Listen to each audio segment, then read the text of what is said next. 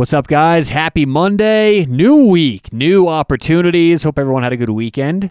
Uh, special thanks to TopNotchOdds.com. I started using Top Notch Odds earlier this year. TopNotchOdds.com is an online sports book that I added.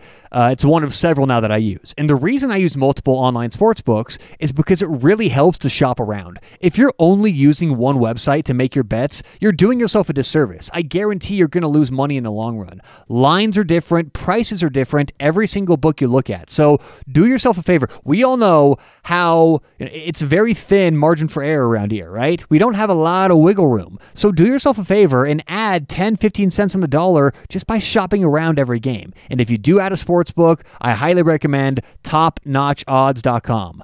Uh, if you put in promo code Sharp Edge, uh, first of all, that lets them know you heard about them right here on the Sharp Angle podcast, but also you can get up to a 200% deposit bonus with very good rollovers. Online, topnotchodds.com, promo code Sharp Edge. What's going on? Welcome into the Sharp Angle Podcast. On today's show, NHL Monday. Let's do it. This is the Sharp Angle. Every day on your favorite podcast player. All right, so on today's show, we're going to go over division power rankings, the best division and the worst division in hockey, and let you guys know how that ties into different handicapping tactics. All right, so let's get right into it. Hope you all had a good weekend. And uh, as we said, I know it was kind of rough in the NA or the NFL. You guys withstood that. Had a good weekend in hockey, and we'll hit the ground running on a Monday. A few games tonight as well. All right, so like I said, power ranking the different divisions in hockey. How would you guys right now have the Atlantic, Metro, Pacific, and Central one through four? We're gonna do that, and uh, well, frankly, that's really all we have to go into today. No, no big, n- really noteworthy uh, pieces of uh, information. I mean, Montreal signed Ilya Kovalchuk over the last week. That's not that big of news. A lot of people think that he's going to help Montreal. I think if you've been out of the NHL for five years and you've been a healthy scratch last season with the Los Angeles Kings, you probably don't have that much to offer for a Montreal team fighting for a playoff spot.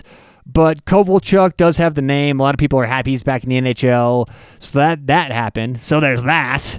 Um, and then there's been a lot of rumblings lately about how goalies have been used by coaches. And I actually agree and understand with that. And for anyone out there who handicaps hockey or enjoys watching hockey, you'll know this is actually one of the more, one of the bigger deals that really never gets talked about within the NHL is how certain coaches use their goalies. And that's something I pay very close attention to. You have to you know, it's interesting. Some some coaches like uh, Barry Trotz for New York, he per- really prefers Greiss and Varlamov alternate back to back nights, and there's other coaches who just prefer to have their starting goalie and then the backup will go every four or five games. So it's different even team to team how these backup goalies are utilized. And it's funny, when you go from a backup on one team to a backup on another team, your role may completely change just based on how that team observes their backup goalie or how they look at their, their starter. So I know there's been a lot of talk about that lately. I don't think there's been any coach in particular who's done a good or I mean really great or bad job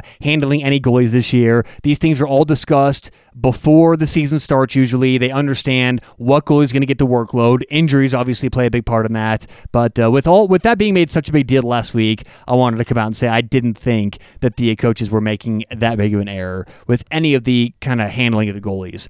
All right, uh, let's get into our power ranking of uh, the divisions. This is just going to go through all four divisions in the NHL and let you guys know what I think division by division. We're about the halfway point in the season, so I thought this would be a good time to do this. All right, let's start off with the last. We'll go reverse order here. The worst division in hockey is, of course, the Pacific Division. Now, I know the Pacific has made changes. They were a laughing stock the last couple years in the NHL. I will admit to that. But this year is a little different. Now, the Golden Knights still lead the Pacific, but teams like the Arizona Coyotes and Vancouver Canucks, and frankly, I'll put the Edmonton Oilers in that category on that list. They're changing the perception for how hockey's played on the West Coast. For years and years and years, it was whoever came out of the Central was going to advance in the playoffs and er, at least out of the West, and that's not the case this year. The Golden Knights have clearly proven that when push comes to shove, they can win and play good defensive hockey in the playoffs. The Coyotes are a very real team. Vancouver Canucks, one of the best young cores in hockey. Edmonton, you know, we've been talking about Edmonton since the drop of the puck this season on this show. Uh, I'm not as big of a fan on Calgary or the LA Kings, but look, the Sharks and Ducks, although they're not going to even come close, close to the playoffs this year, these two teams are improving, a lot of young talent. I think the Pacific, even though I have them worst division in hockey, they are getting better. They are making improvements. I think, notably, the Arizona Coyotes, the Pacific Division, my worst division in hockey. All right, let's go to number three out of four, I'm going to go the Metro Division. Now, the Metro's top heavy, okay? Washington Capitals right now lead it uh, as we do this show on January 6th. Washington Capitals lead it, 63 points. Pittsburgh in second, New York Islanders in third. Okay, those three teams are very, very good. I may even say elite. I love all three of those teams. But when you look past those three, question marks start to come up all, all over the place. Right now, the fourth place team in that division is the Carolina Hurricanes, and I do not like Carolina. Philadelphia, good start to the year. They're going to fall off. The Blue Jackets just don't have the offense to keep up. And then the Rangers and Devils, both New York teams, are the worst in the Metro. Not very good at all. So while the Metro, not as bad as the Pacific, because I think the top three teams are so good, and frankly, the middle is not as bad, or the, the bottom is not as bad as the Pacific, the Metro still needs some work. And if I look at Carolina, Philly, Columbus, the two New York teams, they got a long ways to go to start competing. I like Washington, I like Pittsburgh, I like New York, but overall, the Metro certainly number three in the power ratings. All right, number two in the NHL power ratings. We are going to go the Atlantic Division and the East. So the Metro in the East made the third, or made number three, and the Atlantic in the uh, East will make number two. Boston, Toronto, Tampa Bay. Okay, you talk about three elite teams like we just did in the Metro. Uh, those three teams may be some of the. I mean, they may be the best three teams in hockey right now Boston, Toronto, Tampa Bay. Tampa Bay, by the way, for the slow start they had, they're 8 1 and 1 their last 10 games. Best defense in hockey since the, or the last month and a half. And if I look at the Florida Panthers, they kind of tease us every year because they start off pretty good and then fade. I haven't seen the fade. I haven't seen that. I really think that having Joel Quenneville is made a big difference. Fuck Sergei Bobrovsky. That has made a negative net EV if you're talking about Florida and what to expect from them this year. He's been terrible. But Quenneville behind the bench has been all the difference. And they're right now fourth in their division. Buffalo Sabres, better year this year, fast start. They're, they're tapering off a little bit, but a good young team. You got the Montreal Canadiens, who I can't believe they're third to, to the last in the Atlantic Division. That shows how tough that division is.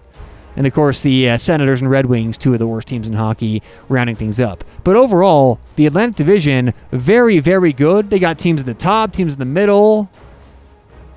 Fins to the left, fins to the right. All right. And number one in the division power rankings, we are going the Central Division. No surprise here. Best division in hockey now for quite a while. I questioned this at about a month and a half, month in the season. Okay. I was wondering, is the Central really the best division in hockey? And through the course of the season, they've proven to me they are again.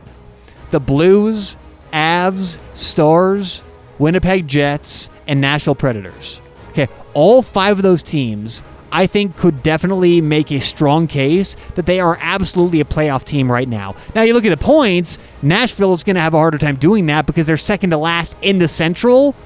But then you take a closer look, and they're only seven points behind the Stars, who are in third place. So anything can still happen in the Central Division because there's so much talent within that division. I like all of these teams.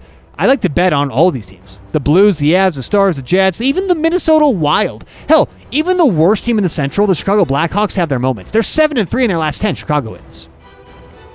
So for those who say the Central's gone, the Central bunch of has-beens, or or that's how it used to be, I don't think so. I think they are very, very good. So again, the Pacific I had number four, the Metro I had number three, the Atlantic I had number two, and the Central I had number one for my power rankings. And that uh, does it for today's show. Quick little uh, power ranking show. Not too bad. Hope everybody has a good night of bets. Good luck, everyone. We'll talk to you tomorrow. Sharp Angle. This is The Sharp Angle. Every day on your favorite podcast player.